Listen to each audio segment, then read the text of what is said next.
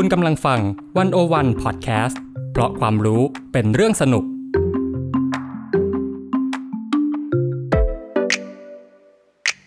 101 In Focus เจาะไฮไลท์เด่น เศรษฐกิจสังคมการเมืองทั้งไทยและเทศ โดยกองบรรณาธิการดีวันโอวันดอทเวิ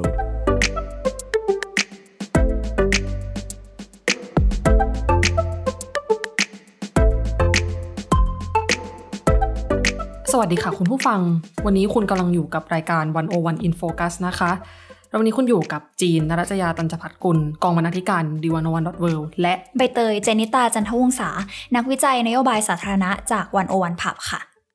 คุณผู้ฟังคะประเทศไทยตอนนี้เนี่ยน่าจะเรียกได้ว่าเข้าสู่ฤดูกาลเลือกตั้งอย่างเป็นทางการแล้วนะคะ เราก็ตอนนี้เนาะเริ่มเห็นพักการเมืองต่างๆ ชูสารพัดนโยบายขึ้นมาหาเสียงกัน แต่จริงๆเนี่ยมีนโยบายอย่างหนึ่งที่ไม่ค่อยเป็นที่พูดถึงกันมากเสียเท่าไหร่เท่ากับนโยบายอื่นๆนะคะ นั่นก็คือนโยบายสิ่งแวดล้อม หรือว่านโยบายการรับมือกับการเปลี่ยนแปลงสภาพภูมิอากาศค่ะ อย่างที่รู้กันว่าตอนนี้เนี่ยโลกกำลังประสบกับปัญหาโลกร้อนเนาะซึ่งก็จริงๆเนี่ยถือว่าเป็นวาระที่เร่งด่วนทีเดียวที่ต้องได้รับการแก้ไข หลายประเทศเนี่ยต่างก็เขียนนโยบายออกมาเพื่อรับมือกับปัญหานี้กันอย่างจริงจัง แล้วก็แข่งขันเลยนะคะ โดยเฉพาะทางสหรัฐอเมริกากับยุโรป ที่เรามักจะได้ยินกันบ่อยๆเนี่ยก็คือ Green Deal เนาะที่เป็นนโยบายการลงทุนในโครงสร้างพื้นฐาน หรือว่าลงทุนในอุตสาหกรรมต่าง ๆ ที่คำนึงถึงสิ่งแวดล้อม แต่คำถามของเราวันนี้เนี่ยก็คือว่าไทยเนี่ยพร้อมหรือยังกับการที่จะมีนโยบายการเปลี่ยนแปลงสภาพภูมิอากาศ ก็วันนี้เราก็จะมาคุยเรื่องนี้ก่อนเนาะอันดับแรกเนี่ยเออ ขอถามใบเตยก่อนเลยว่า ปัญหาภาวะโลกรวนเนี่ยหรือว่าปัญหาการเปลี่ยนแปลงสภาพภูมิอากาศในปัจจุบันตอนนี้เนี่ยในภาพรวมน่ากังวลแค่ไหน อืม ก็ถ้าพูดถึงเรื่องโลกร้อนเนาะอาจจะขอย้อนไปนิดนึงว่าแต่ก่อนเนี่ยเวลาเราพูดถึงนโยบายสิ่งแวดล้อมเนี่ยเราอาจจะได้ยินพวกแคมเปญเกี่ยวกับโลกร้อนมากกว่า ซึ่งอันนี้น่าจะเป็นอะไรที่คุ้นหูคนเนาะโลกร้อนเนี่ยมันก็หมายถึงตามชื่อมันเลยก็คืออุณหภูมิเฉลี่ยโลกเนาะที่มีค่าสูงขึ้น ซึ่งมันก็เป็นผลจากพวกก๊าซเรือนกระจกที่มนุษย์เนี่ยแหละทำกิจกรรมต่างๆเนาะแล้วก็มันขึ้นไปสะสมอยู่ในชั้นบรรยากาศจนทำให้อุณหภูมิของโลกเนี่ยมันสูงขึ้น แต่ว่าทีนี้มัน ความรุนแรงของเหตุการณ์เหล่านี้ค่ะ มันเริ่มขยายบานปลายมากขึ้น คือมันไม่ได้แค่ร้อนอย่างเดียว แต่มันเริ่มแปรปรวน หรือว่าเริ่มรวนมากขึ้น หรือว่าที่ศัพท์ภาษาอังกฤษเขาจะใช้คำว่า climate change เนาะอืมเพราะว่ามันไม่ใช่แค่อุณหภูมิที่เพิ่มสูงขึ้นอย่างเดียวแล้ว แต่ว่ามันทำให้ระบบนิเวศ แล้วก็เอ่อสภาพภูมิอากาศที่มันมีอยู่เดิมเนี่ย มันแปรเปลี่ยนไป หมายความว่าเราสามารถคาดเดาเอ่อภัยพิบัติหรือว่าเหตุการณ์ทางธรรมชาติต่างๆเนี่ยได้ยากขึ้น เหตุการณ์พวกนี้อาจจะเกิดได้ถี่ขึ้น หรือว่ารุนแรงขึ้น หรือบางครั้งอาจจะเกิดในพื้นที่ที่มันไม่คาดว่าจะเกิดขึ้นมาก่อน อย่างเช่น พวกน้ำท่วม แผ่นดินไหว หรือว่าภัยแล้งต่างๆเนาะที่ตอนนี้เป็นปรากฏการณ์เกิดขึ้นทั่วโลกเลย ทีนี้ถามว่ามันน่ากังวลแค่ไหน มันก็มีหลักฐานเชิงประจักษ์หรือว่าเป็นคำเตือนจากนักวิทยาศาสตร์กลุ่มต่างๆเนี่ยโดยเฉพาะที่เรียกว่า IPCC เนาะเขาเป็นคณะกรรมการว่าด้วยการเปลี่ยนแปลงสภาพภูมิอากาศที่อยู่ใน UN ค่ะ เขาก็ออกการรายงานเนี่ยเตือนมาอย่างยาวนานเลยว่า ถ้าอุณหภูมิโลกสูงขึ้นเนี่ยมันก็มีโอกาสที่สภาพภูมิอากาศเนี่ยจะแปรปรวนหรือว่ารวนมากขึ้น จากที่ตอนแรกเนี่ย IPCC ก็ออกมาเตือนว่าโลกเนี่ยไม่ควรจะร้อนขึ้นมากกว่า 2 องศาเซลเซียสนะ แต่ว่าพอหมายถึงต่อปีใช่ไหมหรือว่าอ่าต่อหมายถึงว่าในภายในปี 2050อ่าหรืออะไรอย่างนี้เนาะว่า มันไม่ควรจะร้อนขึ้นไปถึงจุดนั้นแบบความความร้อนเฉลี่ยอะไรอย่างเงี้ยค่ะ ใช่ ซึ่งก็เราก็ปักหมุดกันไว้ที่ 2 องศา แต่ว่าทีนี้พอศึกษาไปเรื่อยๆ แล้วก็มันมีเหตุการณ์ทางธรรมชาติต่างๆเนี่ยที่เกิดขึ้นออกมาถี่ขึ้นออกมาเตือนภัย เราทำให้ IPCC เนี่ยก็ขยับตัวเลขเนาะว่า 2 องศาเนี่ยอาจจะไม่พอ อาจจะต้องคุมให้ได้ไม่เกิน 1.5 องศาเซลเซียสซึ่งมันก็กลายเป็นตัวเลขอ้างอิงที่มาอยู่ในเอ่อความตกลงปารีสอ่าหรือว่า Paris Agreement เนาะที่เราอาจจะเคยได้ยินกันว่าทั่วโลกเนี่ยก็มาประชุมมาเจรจากันตกลงกันว่าเราจะต้องมาหาวิธีรับมือและไม่ให้อุณหภูมิโลกเนี่ยมันขึ้นเกิน 1.5 องศาเซลเซียส ถึงจะควบคุมทำให้เราไม่เจอหายนะที่มันน่าจะรุนแรงมากๆ ในอนาคตอะไรแบบนี้ อันนี้คือความวิกฤตที่ที่ตอนนี้มันมันค่อนข้างเป็นที่น่ากังวลมากๆ จริง ๆ มันก็มีการคาดการณ์ออกมานะว่า ถ้าเกิดว่าเราควบคุมอุณหภูมิไม่ให้เกิน เท่านี้เท่านี้องศาเนี่ย มันจะมีฉากทัดแบบหนึ่งแต่ว่าถ้าเกิดว่าเราเนี่ย เอ่อจำกัด การเพิ่มของอุณหภูมิเฉลี่ยทั่วโลกเนี่ยไม่สำเร็จมันก็จะเจอผลกระทบอีกแบบหนึ่งเจอฉากทัดอีกแบบหนึ่งอยากให้ช่วยเล่าให้ฟังหน่อย ก็ไอตรงฉากทัศน์อันนี้เนาะมันเป็นงานศึกษาของ IPCC เหมือนกัน ซึ่งอย่างที่พี่จีนบอกเลยว่าเขาก็ได้ทำการเหมือนโมเดลแหละมันเป็นการประเมินความเป็นไปได้เนาะว่ามันมีซีเนริโอแบบไหนบ้างที่เป็นไปได้ว่าโลกเราจะเจอกับอะไรถ้าอุณหภูมิสูงขึ้นในรูปแบบต่างๆทีนี้มันก็มีฉากทัศน์อยู่ทั้งหมดประมาณ สี่ฉากทัศน์ด้วยกันเนาะซึ่งในฉากทัศน์ที่ถือว่ามันเป็นอุดมคติที่สุดเนาะคือคาดการว่าทุกประเทศเนี่ยจะร่วมมือกันผลักดันทำให้นโยบาย climate change เนี่ยมันสามารถบรรลุตามเป้าหมายต่างๆ ได้ เราทำตาม Paris Agreement ได้เนี่ยก็คาดการว่าการปล่อยคาร์บอนเนี่ยมันอาจจะลดลงเหลือศูนย์ได้จริง ๆ ภายในปี 2080 แล้วก็อุณหภูมิโลกเนี่ยอาจจะขึ้นไม่เกิน 1.07 อืมอันนี้เป็นตัวเลขที่คาดว่าน่าจะดีที่สุด แล้วเราน่าจะไม่เจอหายนะที่มันร้ายแรงที่สุด ระดับกลางลงมาคือ ถ้าเราสามารถปล่อยคาร์บอนไดออกไซด์ได้ถึงจุดพีคในปี 2050 คือพีคขึ้นสูงสุดเนาะแล้วก็ค่อยๆ ลดลงมาเนี่ยอุณหภูมิโลกเนาะอาจจะขึ้นไม่ถึงเอ่อ2.05 องศาเซลเซียส แต่ว่าถ้ามันเลวร้ายที่สุดเนี่ยคือ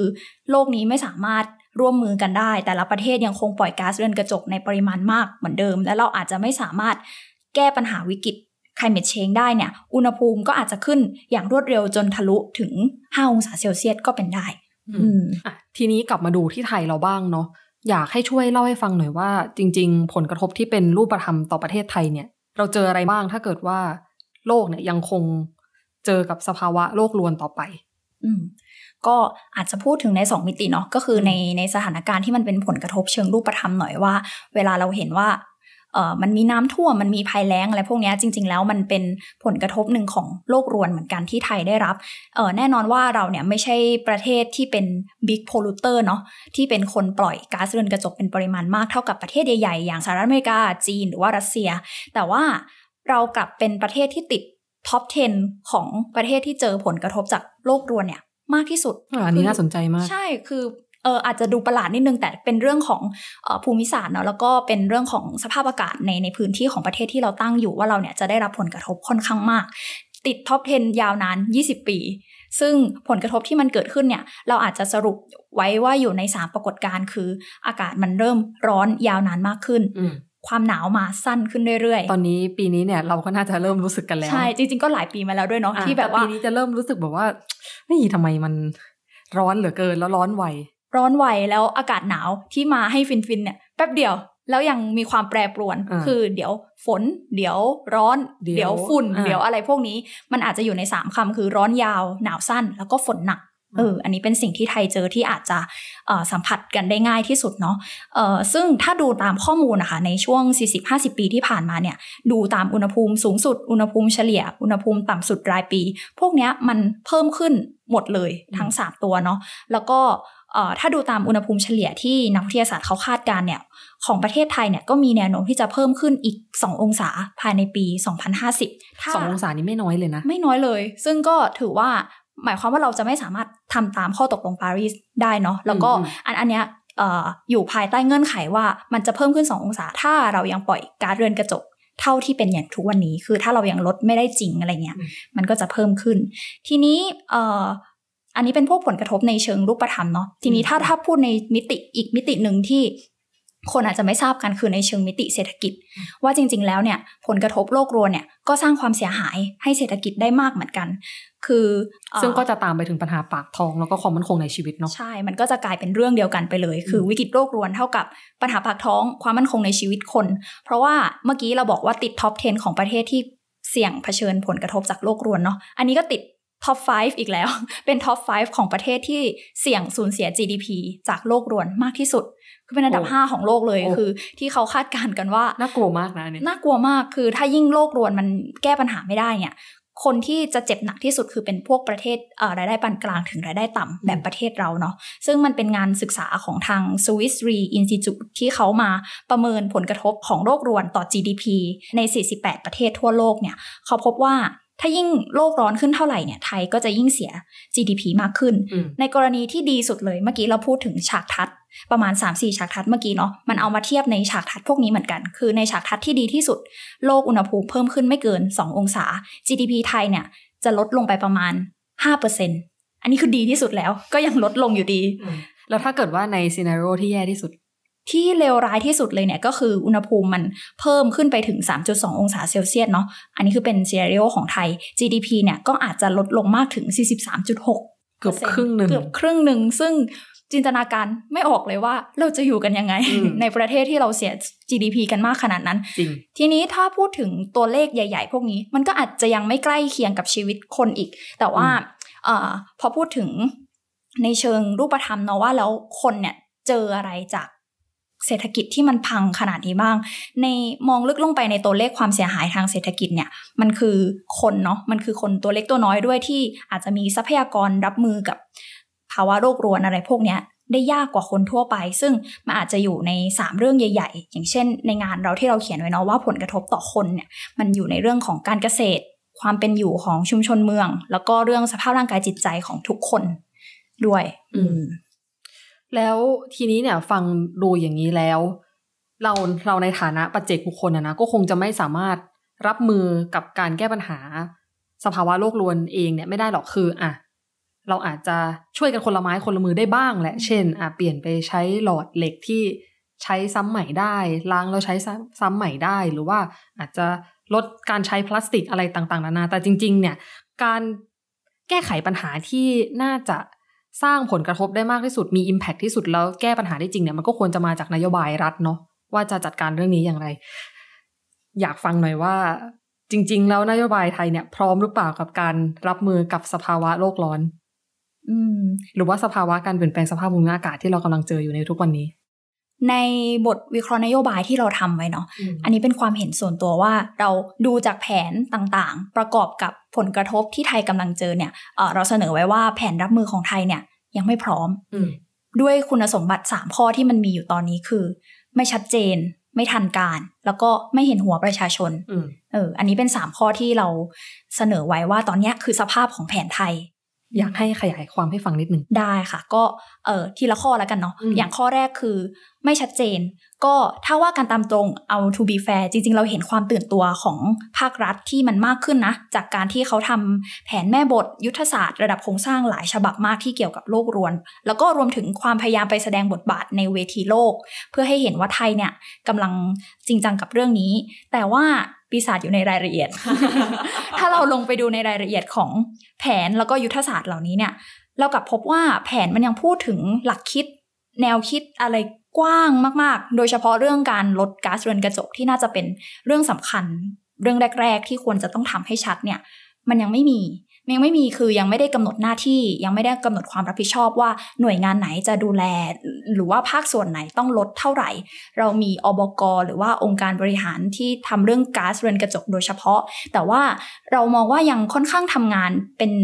แยกๆกันเป็นไซโล ยังไม่ได้มองวิสัยทัศน์ร่วมกันว่าทั้งประเทศเนี่ยจะต้องช่วยกันลดเท่าไหร่ และจะมีภาคส่วนไหนที่ต้องรับผิดชอบเป็นส่วนหลักอย่างเช่น ภาคพลังงานเนี่ยที่ ปล่อยมากที่สุดเลยคือ 70%ของก๊าซเรือนกระจกในประเทศเรา เรามองว่ารัฐไทยเนี่ยยังไม่ได้จริงจังกับการที่จะมุ่งลดก๊าซเรือนกระจกจากพวกอุตสาหกรรมพวกนี้มากพออมอืมอันนี้คือความไม่ชัดเจนอ๋อที่สำคัญคือ พวกนโยบายเรื่องใหญ่ ๆ ที่หลายประเทศเขาจะคุยกันเนี่ยอย่างเช่น จะปลดระวางโรงไฟฟ้าถ่านหินเมื่อไหร่อะจะเลิกใช้ฟอสซิลตอนไหน แน่นอนเรื่องพวกนี้มันมันยากเนาะในประเทศมหาอำนาจประเทศใหญ่ ๆ ที่มีศักยภาพทางนโยบาย หรือว่าอุตสาหกรรมเยอะๆๆมีโน้ตฮาวใช่ พวกนี้ก็ยัง struggle พวกนี้ก็ยังต้องเอ่อเรียกว่ายังต้องวางแผนกันยาวๆ ว่าจะทำยังไงหลายประเทศก็ยังทำไม่ได้ แต่ว่าที่เราคาดหวังจากรัฐบาลไทยเนี่ยคือการอย่างน้อยปักหมุดไหมว่าคุณจะใช้ไปอีกกี่ปี แล้วคุณจะเลิกใช้มันเมื่อไหร่ จะค่อยๆ ลดการพึ่งพาเชื้อเพลิงฟอสซิลยังไงอืมอะไรพวกนี้คือสิ่งที่เรามองว่ามันยังไม่ชัดเจน เนาะอันนี้เป็นข้อแรกส่วนไม่ทันการข้อที่ 2 อันนี้เราดูจากพวกแผนที่เขาตั้งเป้าหมาย ลดการปล่อยก๊าซเรือนกระจก หรือว่าพวกคาร์บอนเนี่ยโดยเฉพาะในแผนภาคพลังงานไทย อันนี้แอบเอาเองานศึกษาของเคส ชื่อโครงการพลังงานสะอาดสำหรับภูมิภาคตะวันออกเฉียงใต้เนาะที่เขาทำเรื่องพลังงานสะอาดในภูมิภาคนี้โดยเฉพาะเขาก็มาประเมินนโยบายของภาคพลังงานไทยว่า ถ้าเรายังทำแบบในปัจจุบันอยู่เนี่ย เราไม่มีทางที่จะบรรลุเป้าหมาย carbon neutrality หรือว่าการเป็นกลางทางคาร์บอนในปี 2050 ได้อย่างที่ตั้งไว้แน่นอน เหตุผลหลักๆ ที่เคสใช้สนับสนุน argument นี้คือเขาบอกว่าไทยเนี่ยยังทุกวันนี้ยังสนับสนุนการลงทุนในฟอสซิลอยู่เลย ยังคงเพิ่มโรงไฟฟ้าถ่านหิน และที่สำคัญคือสัดส่วนพลังงานหมุนเวียนที่เราต้องเพิ่มเนาะเพื่อที่จะให้เราเปลี่ยนไปใช้พลังงานสะอาดได้มากขึ้นเนี่ยเราไม่ทะเยอทะยานคือเราไม่ได้ มองมันท่ามกลางปัญหาที่เราเผชิญอยู่ตอนเนี้ยคือปัญหากับเอ่อโซลูชันเนี่ยมันไม่สอดคล้องกัน เราเราบอกว่าเราจะเพิ่มไม่เกิน 30%พลังงานหมุนเวียน แต่ว่าจริง ๆ ถ้าจะสร้างการเปลี่ยนแปลงได้จริงเนี่ยเราอาจจะต้องตั้งเป้าเพิ่มไว้ที่ตั้ง 50%อะไรแบบนี้ อืมอืมอันนี้คือความไม่ทันการ อืมอาจจะมีอีกข้อหนึ่งที่ก็ได้ยินกันบ่อยๆเนาะแล้วก็ภาคประชาสังคมก็พูดถึงอยู่เรื่อยๆเหมือนกันก็คือว่านโยบายรัฐเนี่ยมันฟอกเขียว อืม อันนี้ก็จะเป็นส่วนสำคัญที่นำไปสู่ข้อสุดท้ายของเรา คือไม่เห็นหัวประชาชนด้วยเนาะว่า เอ่อคือความไม่เห็นหัวประชาชนในข้อแรกเนี่ย คือแทนที่นโยบายพวกนี้ เราบอกไปตั้งแต่ต้นแล้วว่าคนที่ได้รับผลกระทบมากๆเนี่ยมันคือคนตัวเล็กตัวน้อยหรือว่าประชาชนที่ชีวิตความมั่นคง ปากท้องเขามันจะได้รับผลกระทบจากโลกรวนแน่ ๆ แต่ว่าในหลายนโยบายด้านสิ่งแวดล้อมของไทยเนี่ย มันกลับไปเอื้อทุนใหญ่เนาะที่เขามีทรัพยากรจำนวนมากเนี่ยอ่า ให้สามารถได้ผลประโยชน์มากขึ้นจากนโยบายสิ่งแวดล้อม เช่นอะไรบ้าง เช่นนโยบายที่ตอนนี้ก็เป็นที่ถกเถียงกันมาก ก็คือพวกนโยบายคาร์บอนเครดิตต่างๆ ซึ่งในในแง่ความตั้งใจเนี่ยมันดีแหละ แต่ว่าคาร์บอนเครดิตของไทยตอนนี้มันค่อนข้างไปในทางที่เอาให้บริษัทใหญ่เนี่ยสามารถแลกเครดิตเนาะเพื่อที่จะสามารถปล่อยคาร์บอนได้เท่าเดิมหรือมากกว่าเดิม แล้วเขาก็ไปชดเชยด้วยการปลูกป่า เอา ซึ่งในพื้นที่ป่าเนี่ยรัฐก็ดันออกกฎหมาย ให้ใบอนุญาตให้เขาสามารถปลูกป่าในพื้นที่ป่าสงวน ป่าสงวนเนี่ยยังเรียกว่ายังอยู่ในขั้นมีความขัดแย้งกับประชาชนอยู่เนาะว่าเป็นที่รัฐหรือเป็นที่เอ่อชนเผ่าพื้นเมืองหรือว่ากลุ่มชาติพันธุ์สิทธิในการในที่อยู่อาศัยใช่ซ้อนทับไปอีกเนาะใช่สิทธิในที่อยู่อาศัยสิทธิในทรัพยากรอ่าที่อาจจะมีชาวบ้านเนี่ยเขาตั้งพื้นที่ทำกินอยู่ตรงนั้น แต่ว่ารัฐกับให้ใบอนุญาตให้อะ ทุนใหญ่บริษัทใหญ่ที่คุณปล่อยคาร์บอนเครดิตเยอะๆ คุณอยากปล่อยได้อีก คุณก็มา offset เอามามาชดเชยด้วยการปลูกป่าในพื้นที่เหล่านี้เอา ซึ่งอันเนี้ยคือคือสิ่งที่เราเรียกว่าการฟอกเขียวที่มันทำให้เอ่อนโยบายที่มันดูจะเขียวเนี่ย มันไม่ได้เขียวจริง ๆ อืมอืมแล้วก็ยังมีอีกส่วนหนึ่งเนาะที่เราพูดถึงว่าไม่เห็นหัวประชาชนยังไง มันก็ยังมีสิ่งที่เรียกว่าไทยเนี่ยทำนโยบายสิ่งแวดล้อมโดยไม่ได้นึกถึงหลัก ประชาธิปไตยอืมแล้วก็ความเป็นธรรมทางสังคม ซึ่งเรื่องเนี้ยเป็นเรื่องที่เอ่อนโยบายสิ่งแวดล้อมทั่วโลกเนี่ยกำลังพูดถึงกันอย่างมากว่า เราจะพูดถึงแต่เรื่องใหญ่ ๆ อย่างเทคโนโลยีเพิ่มพลังงานหมุนเวียนอย่างเดียวไม่พอนะ แต่ว่าเราต้องนึกถึงมิติว่าในการที่เราจะเพิ่มเอ่อความเขียวในอุตสาหกรรมต่างๆเนี่ยอ่ามันทิ้งเอ่อประชาชนบางกลุ่มไว้ข้างหลังหรือเปล่า อย่างเช่นเอ่อเราจะเลิกใช้ฟอสซิล เราจะทุบเอ่อโรงงานไฟฟ้าถ่านหิน ออกไปเนี่ย แล้วแรงงานที่อยู่ในนั้นเขาจะไปอยู่ที่ไหน อืมอืม ที่เขาเหมือนเอ่อทำงานอยู่ในโรงไฟฟ้าถ่านหิน โรงไฟฟ้าเชื้อเพลิงฟอสซิลมาเป็นเวลานาน เราควรจะมีแผนการที่พูดถึงเรื่องว่าจะ reskill เขายังไงให้เขาไปสู่อ่าภาคการจ้างงานในอุตสาหกรรมสีเขียวหรืออุตสาหกรรมอื่น ๆ ที่มันให้ประโยชน์ต่อชีวิตเขาได้มากขึ้น อะไรพวกนี้ก็เป็นเรื่องหนึ่งที่เรายังไม่เห็นในแนวนโยบายของไทยที่เราสรุปมาในสามคำเนาะว่าไม่ชัดเจนไม่ทันการไม่เห็นหัวประชาชน จริง ๆ ฟังดูแล้วเนี่ยก็อย่างที่คุยกันเนาะมันอาศัย การขับเคลื่อนจากภาครัฐอยู่ค่อนข้างสูงมาก แล้วอย่างที่คุยไปตอนต้นเนี่ย ต่างประเทศเนี่ยเขาก็ออกสิ่งที่เรียกว่ากรีนดีลกันออกมาเนาะอืมเพื่อที่จะกระตุ้นการลงทุนกระตุ้นการพัฒนาอุตสาหกรรมให้มันมีความยั่งยืนทางสิ่งแวดล้อมมากขึ้น แล้วอย่างไทยเราเนี่ย จริง ๆ แล้วเรามีกรีนดีลเหมือนกับเขาไหมแล้วหรือว่าไทยลงทุนไปกับอะไรอืมหรือจริง ๆ แล้วไทยต้องปรับมากน้อยแค่ไหน อืม โอเค ก็ อาจจะขอกลับไปที่คำว่า Green New Deal หรือ Green Deal ที่เราพูดกันก่อนเนาะอาจจะขยายความเพิ่มว่ามันคืออะไร มันเป็นข้อเสนอนโยบายที่มันจะมาพร้อมองบประมาณเพื่อแก้ปัญหาสิ่งแวดล้อมโลกรวน แล้วก็ในขณะเดียวกันมันไม่ได้แก้แค่เรื่องเขียวๆ แต่มันพูดถึงเรื่องการฟื้นฟูกระตุ้นเศรษฐกิจ ลดปัญหาความเหลื่อมล้ำซึ่งหลาย ๆ ประเทศเนี่ยเขาก็จะทำนโยบายนี้โดยการลงทุนที่ค่อนข้างมหาศาลเลยเนาะอย่างที่พี่จีนพูดไปสักครู่ว่าเปลี่ยนโครงสร้างพื้นฐานหรือว่าพลิกโฉมอุตสาหกรรมในประเทศให้มันเป็นสีเขียวมากขึ้น โดยเฉพาะใน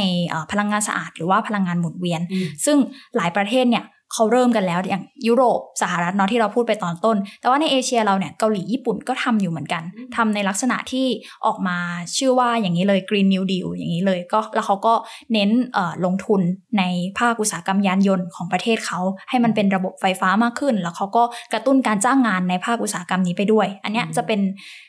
พูดอธิบายให้เห็นลักษณะของ Green New Deal เนาะว่ามันจะเป็นอย่างเงี้ยมันจะเป็นการผสานทั้งเรื่องสิ่งแวดล้อมเรื่องเศรษฐกิจ เรื่องสังคมเรื่องการเมือง ไม่ใช่แค่แก้ปัญหาสิ่งแวดล้อมอย่างเดียวแล้ว อันนี้เป็นเทรนที่โลกกำลังมุ่งไป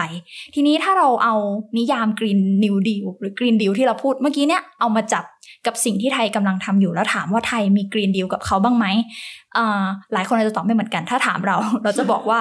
ไม่มี เอาแล้วคนที่เขาบอกว่ามีเขาบอกว่าอะไรอะ คำถามน่าสนใจ คนที่ตอบว่ามีถ้าไปถามรัฐบาลหรือถามข้าราชการเนี่ยเขาอาจจะตอบว่าโมเดลเศรษฐกิจ BCG เออ เป็น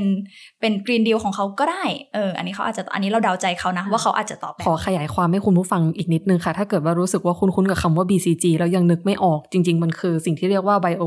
Circular Economy ค่ะ ซึ่งก็คือสิ่งที่ไทยเนี่ยผลักดันกันอย่างมากตอนเอเปกเนาะอืม ใช่เป็นเรียกว่าเป็นโมเดลเศรษฐกิจที่ไทยเนี่ยกำลังชูเลยว่าเศรษฐกิจไทยกำลังจะมุ่งไปทางนี้มา 3 ตัวเนาะก็คือ B Bio Economy Circular Economy Green Economy เออซึ่งเรากำลังบอกว่าเราจะทำเศรษฐกิจไทยให้เป็นสีเขียว อันนี้คือแนวคิดของอโมเดลนี้ที่ถ้าช่วงเอเปกที่ผ่านมา น่าจะเห็นว่าเราโหมโปรโมทกันหนักมาก แต่ก็มีข้อถกเถียงตามมาเยอะเหมือนกัน ใช่ ซึ่งเป็นสิ่งที่เราจะพูดถึงต่อไปนี้ว่าเราจึงไม่เชื่อว่าสิ่งนี้เป็น Green Deal ของประเทศไทยเนาะเพราะว่าถ้าไปดูในรายละเอียดจริง ๆ แล้วเนี่ยใน BCG เนี่ยมันเป็นการพูดเรื่องใหญ่ ๆ อย่างที่เราวิพากษ์ไปเมื่อก่อนหน้านี้เนาะว่าแผนของไทยเนี่ยมันพูดถึงเรื่องหลักคิด กว้างๆ คือ BCG เนี่ยเอ่อถ้าพูดกันแล้วเนี่ยมันก็สอดคล้องกับเทรนด์ของต่างประเทศแหละว่าเราจะทำเศรษฐกิจให้มันหมุนเวียนเป็นสีเขียวหรือว่าใช้เอ่อชีวภาพชีวมวลอะไรอย่างนี้มากขึ้น แต่ทีนี้ในในในโมเดลเศรษฐกิจ BCG เนี่ยมันยังไม่ได้พูดถึงหลายเรื่องที่สำคัญแล้วก็เป็นเรื่องใหญ่ที่อธิบายแล้วอาจจะยาว แต่ว่าเราอาจจะยกมาบางบางข้อเนาะอย่างเช่น เรื่องเศรษฐกิจชีวภาพเนี่ยก็ไม่ได้พูดถึงพวกมาตรการคุ้มครองสิทธิเกษตร สิทธิชุมชน โดยเฉพาะการที่เราจะป้องกันกลุ่มทุนใหญ่ให้เขาไม่เข้ามาจดลิขสิทธิ์ในเมล็ดพันธุ์พื้นถิ่นของหรือว่าทรัพยากรชีวภาพยังไง ซึ่งอันนี้ก็เป็นเรื่องสำคัญที่ยังเป็นปัญหาอยู่จนถึงทุกวันนี้ หรือว่าเศรษฐกิจหมุนเวียน มันมีหลักการหนึ่งเนาะที่ต่างประเทศเขาจะใช้ในในใน circular economy เนี่ยก็คือ extended producer responsibility ก็คือเราจะขยายความรับผิดชอบ ด้านการลดขยะเนี่ยไปที่ผู้ผลิต หมายความว่าคือ circular economy เนี่ยมันจะพูดถึงการลดขยะยังไงให้ได้มากที่สุดเนาะหรือทำให้ทรัพยากรมันถูกหมุนเวียนใช้ได้หลายไซเคิลมากขึ้น ไทยเนี่ยก็ยังไม่มีการพูดถึงหลักการนี้เท่าไหร่ มันจะเน้นไปที่ว่าผู้บริโภคจะหมุนเวียนทรัพยากรยังไง แต่ว่ายังไม่ค่อยผลักความรับผิดชอบกลับไปที่ผู้ผลิตว่าผู้ผลิตเนี่ยจะต้องคิดถึงเวลาเรา design product มาเนี่ย เราจะใช้อะไรให้มันมีการทิ้งทรัพยากรหรือว่าเป็น single-use เนี่ยให้น้อยที่สุด อันนี้ก็เรื่องหนึ่งเนาะ แล้วก็สุดท้ายเนี่ยเศรษฐกิจสีเขียว อันนี้จะค่อนข้างว่างเปล่าสำหรับเราคือยังค่อนข้างเลือนราง แล้วก็ยากที่จะวิจารณ์เหมือนกันว่าเขากำลังพูดถึงอะไร อันนี้ก็เลยเป็นเหมือนเออเรียกว่าโมเดล BCG เนี่ยถามว่ามัน น่าคุยต่อไหมเราคิดว่ามันมีประเด็นหลายอย่างที่มันน่าจะเอามาพัฒนาต่อยอดได้เนาะเป็นการเริ่มต้นที่ดี แต่ปัญหาของมันคือมันยังเป็นวุ้นมากๆ เรายังไม่เห็นว่ามันจะเอาไปใช้จริงได้ยังไง แต่มันความย้อนแย้งคือไทยเนี่ยพยายามผลักดันสิ่งนี้ให้กลายเป็นแนวทางเศรษฐกิจหลัก ซึ่งเรารู้สึกว่ามันยังไม่พร้อมยังไม่ใช่ คือไม่ใช่ว่า BCG เนี่ยแย่โดยตัวมันเองเนาะแต่ว่าหลายคนก็มองเห็นกันว่าเป็นหลักการที่จริง ๆ แล้วต้องมีการพัฒนาต่อ แล้วก็ต้องมีการปฏิบัติอย่างชัดเจนเนาะใช่ก็ เรียกว่าถ้าจะนับอันนี้เป็นกรีนดิวก็อาจจะยังไม่ใช่ แต่ว่าถามว่าเราคาดหวังให้รัฐบาลไทยเนี่ยลงทุนในอะไรบ้างที่มันน่าจะอาจจะเชื่อมโยงไปสู่กรีนดิวไหมหรือว่าอาจจะทำให้โครงสร้างพื้นฐานหลายอย่างเนี่ยในประเทศเนี่ยมันเป็นมิตรต่อสิ่งแวดล้อมมากขึ้น ในงานวิจัยที่เราเพิ่งทำไปเนี่ยเราเสนอไว้ 3 เรื่องใหญ่เนาะที่ไทยน่าจะลงมือทำจริง ๆ การ ปรับโครงสร้างพื้นฐานในประเทศให้เป็นมิตรต่อสิ่งแวดล้อมเนี่ยมีหลายเรื่องมากเออแต่ว่าเรื่องนี้เป็นแค่สามเรื่องใหญ่ๆที่เราบอกว่าเป็นอย่างน้อยเนาะที่ต้องเริ่มคิดเริ่มลงมือทำทันทีอ่าเป็นการบ้านของรัฐบาลสมัยหน้าที่จะมาจากการเลือกตั้งที่จะถึงนี้เนาะสามเรื่องก็คือเรื่องแรกเป็นเรื่องของภาคการผลิตไฟฟ้า เราพูดถึงว่าอ่าทุกวันนี้เราประสบปัญหาค่าไฟแพงกัน อืซึ่งมันย้อนกลับไปปุ๊บมันมีปัญหามากมาย ไม่ว่าจะเป็นเรื่องของการผูกขาดของ กลุ่มทุนพลังงาน หรือว่าภาครัฐเองที่มีบทบาทในการในโครงสร้างเรื่องพลังงานของไทยเนี่ยอย่างจำกัดเนาะแล้วมันก็ไม่ได้มีการกระจายการผลิตพลังงานไปสู่รายย่อย รวมถึงการผลิตอออัตราไฟฟ้ากำลังสำรองที่มากเกินไปของไทยด้วย อันนี้เป็นปัญหา ปมใหญ่เหมือนกันที่จะพูดเนี่ยแล้วก็ยาว แต่ถามว่าต้องลงทุนอะไร เราคิดว่าไทยต้องมีแผนที่จะเลิกใช้ฟอสซิลที่ชัดเจนมากขึ้นอ่าซึ่งก็ส่วนทางกับที่เราคุยกันไปเมื่อกี้เนาะว่าไทยเนี่ยขยายการลงทุนในส่วนนี้ ใช่ ซึ่งก็เป็นสิ่งที่ย้อนแย้งมากอ่าอืมกลับไปที่ว่าไทยจะต้องลงทุนอย่างไร จริง ๆ แล้วในการผลิตไฟฟ้าไทยควรไปลงทุนยังไงกันแน่ อืม อันไปนี้ใช้พลังงานแบบไหนแทน จริงๆเอ่อพลังงานที่น่าสนใจในตอนนี้แล้วก็เป็นเทรนด์ของโลกจริงๆ ถ้าพูดรวมๆ ใหญ่ๆ มันก็คือพลังงานหมุนเวียนเนาะอืมแต่ว่าถามว่าในไทยตัวพลังงานหมุนเวียนอันไหนที่น่าสนใจเรามองว่าโซลาร์พลังงานแสงอาทิตย์อาจจะเป็นทางเลือกที่น่าสนใจเป็นจังหวะที่ดีในตอนนี้ ในข้อมูลที่เราดูมาเนี่ยต้นทุนในการติดตั้งพวกโซลาร์เนาะอ่าทั้งในระดับที่เป็นโรงงานหรือว่าเป็นระดับครัวเรือนก็ดีเนี่ยต้นทุนมันถูกลงมากจากปี 2010 เหตุผลก็เพราะว่า ตัวโลกเขาลงทุนกันเยอะ แล้วมันทำให้การแข่งขันราคาเนี่ยมันมากขึ้นจนต้นทุนมันลดลงเนาะซึ่งช่วงจังหวะเนี้ยเราคิดว่ามันเป็นโอกาสที่ดีที่เราจะขยายการลงทุนในสเกลที่มันใหญ่ขึ้นด้วยราคาที่มันไม่ได้แพงเท่าเมื่อ 10-20 ปีก่อนแล้วอะไรแบบนี้ ที่สำคัญคือนอกจาก ขยายการลงทุนในระดับโรงงานใหญ่ๆเนี่ยเราอาจจะมองถึงว่าให้ครัวเรือนเขาได้เริ่มผลิตไฟฟ้าเอง แล้วก็มีระบบรับซื้อไฟฟ้าเองไหม อันนี้ก็อาจจะเป็นอีกวิธีการหนึ่งที่ทำให้ระบบการผลิตไฟฟ้าเนี่ยมันกระจายศูนย์มากขึ้น แล้วเราก็อาจจะพึ่งพาการใช้เชื้อเพลิงฟอสซิลกันได้น้อยลงจริง ๆ เห็นบอกว่ามีอีกสองอย่างเนาะ ใช่ อีก 2 เรื่องที่น่าลงทุนอ่าเรื่องที่ 2 คือเรื่องของการสร้างขนส่งสาธารณะคาร์บอนต่ำ อันนี้ก็พูดกันเยอะว่ารถเมล์ไฟฟ้าหรือว่ารถไฟฟ้ารถรางอะไรพวกนี้มันอาจจะ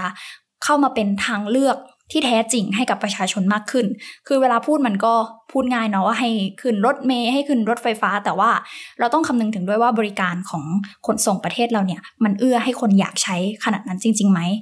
หรือว่าถ้ามองอีกเรื่องหนึ่งก็คือผังเมืองในกรุงเทพด้วยเนาะใช่ อันนั้นก็จะเป็นปัญหาอีกเรื่องหนึ่งที่ทับซ้อนกันอีกเหมือนกัน แต่ว่าก็เก็บไว้ก่อนเนาะเรามาเรื่องการเปลี่ยนฐานพลังงานของระบบขนส่งสาธารณะดีกว่าอะขอโฟกัสที่ตัวขนส่งก่อนละกันเนาะว่าเออแค่ลำพังยังไม่ต้องคิดถึงผังเมืองเนี่ยขนส่งเราก็อ่าหนึ่งคือไม่ทั่วถึงสองคือบริการคุณภาพต่ำ แล้วก็สามคืออ่าอัตราค่าโดยสารเนี่ยแพงเกินความจำเป็นเนาะอย่างเช่นรถไฟฟ้าที่เพิ่งจะขึ้นไปเนี่ยก็กระทบกับหลายภาคส่วนกับคนสาวออฟฟิศอย่างเรา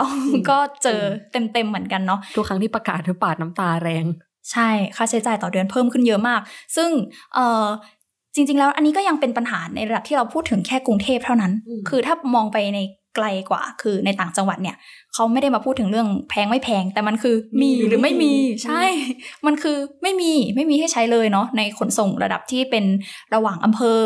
เข้าตัวเมืองอะไรแบบเนี้ยมันยังเผชิญเอ่อข้อจำกัดอุปสรรคเยอะมาก ทีนี้เวลาเราพูดถึงการเอ่อยกเครื่องประเทศไทยสร้างขนส่งสาธารณะเนี่ยเราเลยเสนอไว้ว่า ถ้าจะสร้างให้มันทั่วถึงสร้างในต่างจังหวัดเนี่ยเราอาจจะคิดถึงการสร้างให้มันเป็นระบบไฟฟ้าไปด้วยเลยทีเดียวอืมอืมอันนี้ก็เป็นวิธีหนึ่งซึ่งเอ่อโมเดลในต่างประเทศเนี่ยที่เราดูมาเนี่ยก็จะมีประเทศจีนเนาะที่ค่อนข้างที่จะประสบความสำเร็จในการเปลี่ยน รถเมล์แบบดีเซลเนี่ยให้กลายเป็นรถเมล์ไฟฟ้าได้ในสเกลค่อนข้างใหญ่ ซึ่งก็ต้องหมายเหตุไว้ว่าด้วยโครงสร้างพื้นฐานด้วยเงินทุนด้วยเศรษฐกิจอะไรต่างๆเนี่ยทำให้เขาเปลี่ยนได้ค่อนข้างง่ายกว่า แต่ทีนี้มันก็มีจุดน่าสนใจที่ไทยน่าจะเรียนรู้ได้ก็คือเรื่องของการมีแผนระยะยาว มีแผนแบ่งเป็น phase เลย อย่างที่ในเมืองเซินเจิ้นเนี่ยเขาก็จะแบ่งเลยว่า เขาจะมีช่วงในการวิจัยหาเทคโนโลยีที่มันเหมาะสม จะใช้แบตเตอรี่ไฟฟ้าแบบไหนสำหรับรถเมล์แล้วก็มีช่วง pilot แล้วก็มีช่วงที่ขยายการลงทุนแบบอืมเป็น mass scale มาก ๆ รวมถึงเอ่อ key success factor หนึ่งที่ทำให้รถเมล์ไฟฟ้าในจีนเนี่ยมันเปลี่ยนได้ร้อยเปอร์เซ็นต์มันคือเรื่องของ subsidize เนาะการสนับสนุนอืมอุดหนุนอย่างมากแล้วก็ต่อเนื่องใช่จากภาครัฐ จากรัฐบาลส่วนกลางแล้วก็จากท้องถิ่น ด้วย ซึ่ง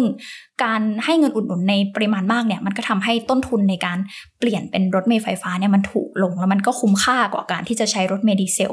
ซึ่งถ้าพูดในไทยเนี่ยมันจะต้องย้อนกลับไปอีกหลายสเต็ปเหมือนกันว่า เราจะกระจาย อำนาจอ่าไปสู่ท้องถิ่นยังไง ให้ท้องถิ่นทำได้บอกว่าเออมันก็ซ้อนทับกับเรื่องกระจายอำนาจอีกแล้วนี่นาใช่ เพราะฉะนั้นเรื่องลงทุนสีเขียวเนี่ยมันไม่ใช่สักแต่ว่าอัดเงินเข้าไปเนาะมันอืมมันจะต้องพูดถึงข้อจำกัดในโครงสร้างแบบประเทศเราๆเนี่ยประเทศไทยเนี่ยว่ามันมีหลายอย่างที่เราจะต้องแก้มันอาจจะต้องแก้เรื่องการกระจายอำนาจก่อน หรืออาจจะต้องพูดเรื่องขนส่งในระดับที่มันเบสิกกว่านั้นหน่อยอะไรอย่างเงี้ยค่ะ อืมอืมอืมแล้วก็ส่วนสุดท้ายเนาะคือเป็นเรื่องของอาคารอะ ทีนี้เวลาพูดถึงเรื่องการทำนโยบายลดโลกร้อนเนี่ยคนจะไม่ค่อยนึกถึงอาคารขนาดนั้น จริงอืมเพราะว่าพอฟังว่าเป็นอาคารเนี่ยก็ยังนึกไม่ออกเหมือนกันว่ามันจะช่วยยังไง เออเราก็ไปดูข้อมูลมาเหมือนกันแต่สิ่งที่เซอร์ไพรส์เราก็คือ พวกอาคารทั่วโลกเนี่ย มันปล่อยอาคาร์บอนออกมาคิดเป็น 40%ของคาร์บอนทั่วโลกเลย ซึ่งก็ไม่น้อยเป็นรองแค่เอ่อการผลิตไฟฟ้าแล้วก็ขนส่งเท่านั้นเนาะคือคือค่อนข้างเยอะทีเดียวถามว่ามาจากไหนบ้าง มันมาจากทั้งกระบวนการก่อสร้างอาคารอ่าพวกอ่าการก่อสร้างต่างๆเนาะเวลาที่เราเห็นตามท้องถนนมันก็ปล่อยคาร์บอนปล่อยควันอะไรต่างๆ แต่ทีนี้ย้อนกลับไปอีกพวกกระบวนการผลิตวัสดุอืมที่เราจะมาใช้ก่อสร้าง ปูนซีเมนต์คอนกรีตอ่าเหล็ก พวกนี้เป็นวัสดุที่ปล่อยก๊าซเรือนกระจกมาค่อนข้างมากในช่วงที่ต้องผลิตมันเพราะว่ามันใช้ความร้อนสูงอืมเนาะซึ่งเนี่ยแหละ ถามว่าอาคารปล่อยคาร์บอน มันก็จะนับตั้งแต่ตรงนั้นเลย ตั้งแต่ผลิตวัสดุออกมาเลย จนถึงขั้นว่าเป็นตัวอาคารแล้วหรือมีการใช้งานภายในอาคาร น้ำไฟเครื่องใช้ไฟฟ้าเครื่องทำความร้อนต่างๆ ที่เราใช้กันแล้วก็นึกสภาพว่าเดี๋ยวนี้เศรษฐกิจโลกเติบโต เมืองใหญ่ผุดขึ้นมากมาย ตึกต่างๆ ที่ขึ้นมมาหาศาลนั่นแหละมันก็เนาะเพิ่มขึ้นตามไปด้วยทำให้ภาคอาคารเนี่ยก็กลายเป็นภาคที่ปล่อยคาร์บอนเป็นจำนวนไม่น้อยเลยทีเดียว ซึ่งเรายก การลงทุนในอาคารประหยัดพลังงานมาเนี่ยเพอคิดว่าสองเรื่องก่อนหน้านี้เราพูดถึงอะไรใหญ่ ๆ ไปแล้ว เราคิดว่าเรื่องอาคารเนี่ย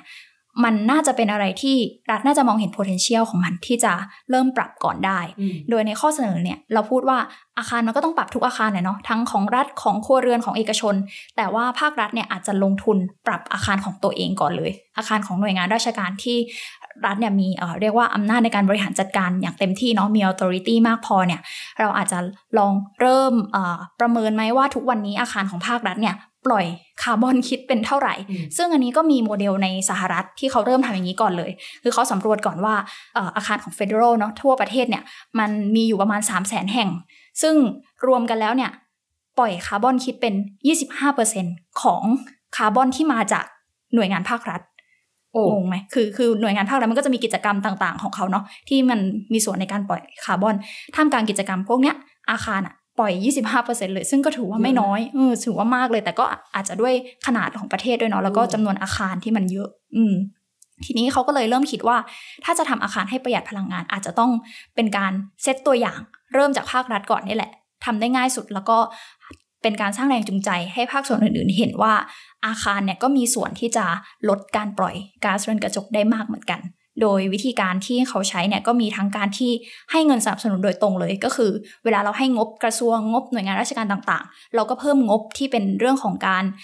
ประหยัดพลังงานในอาคารมากขึ้น คือบอกให้ หน่วยงานราชการต่างๆเนี่ยเปลี่ยนระบบต่างๆ ในอาคารให้มันเป็นระบบไฟฟ้ามากขึ้น ลดการใช้เชื้อเพลิงฟอสซิลเนาะรวมถึงเขาใช้ลักษณะของการให้มีการแข่งขันประเมินผลงานกันอืมคืออาจะมีการจัดตั้งกองทุนเฉพาะอันหนึงขึ้นมา ซึ่งฟันดิ้งเนี่ยก็มาจากทั้งรัฐแล้วก็เอกชนด้วยเนาะคือถ้าหน่วยงานราชการสมมติกระทรวงนี้ หน่วยงานนี้สามารถลดพลังงานได้ตามเป้าที่ตั้งไว้แต่ละปี เขาจะได้งบสนับสนุนเพิ่มอืมไปปรับปรุงอาคารให้มันประหยัดพลังงานมากขึ้นนั่นแหละอืมแล้วก็จะมีเรียกว่าเป็นเอ่อ Federal Building Code เนาะ Performance Code ที่เอาไว้ใช้ประเมินแล้วก็ติดตามผลงาน แล้วก็ให้คะแนนหน่วยงานพวกเนี้ยโดยมีคุณทีเรียนหนึ่งเป็นเรื่องของการประหยัดพลังงานในอาคารไปด้วย อันนี้ก็เป็นแนวทางที่สหรัฐทำซึ่งเราคิดว่า อันเนี้ยค่อนข้างง่ายที่สุดที่จะลงทุนแล้วภาครัฐไทยเนี่ยอาจจะเริ่มคิดถึงอะไรแบบนี้อืมเพราะว่าถ้ามองแล้วเนี่ยมันก็ไม่ได้ต่างไปจากธรรมชาติของการทำงานภาครัฐเนาะที่ก็ต้องมีเอ่อมีคุณทีเรีย อะไรที่ต้องปฏิบัติตามอยู่แล้วหรือว่าการใช้งบก็เป็นเรื่องของการจัดสรรอำนาจเนาะอืมอืมใช่แทนที่เราจะพูดถึงเรื่องว่าเออปีนี้ทำงานอันนี้ไปได้กี่ชิ้นอืมทำเอกสารไปได้เท่าไหร่ เราอาจจะมาพูดถึงว่าในปีปีหนึ่งเนี่ย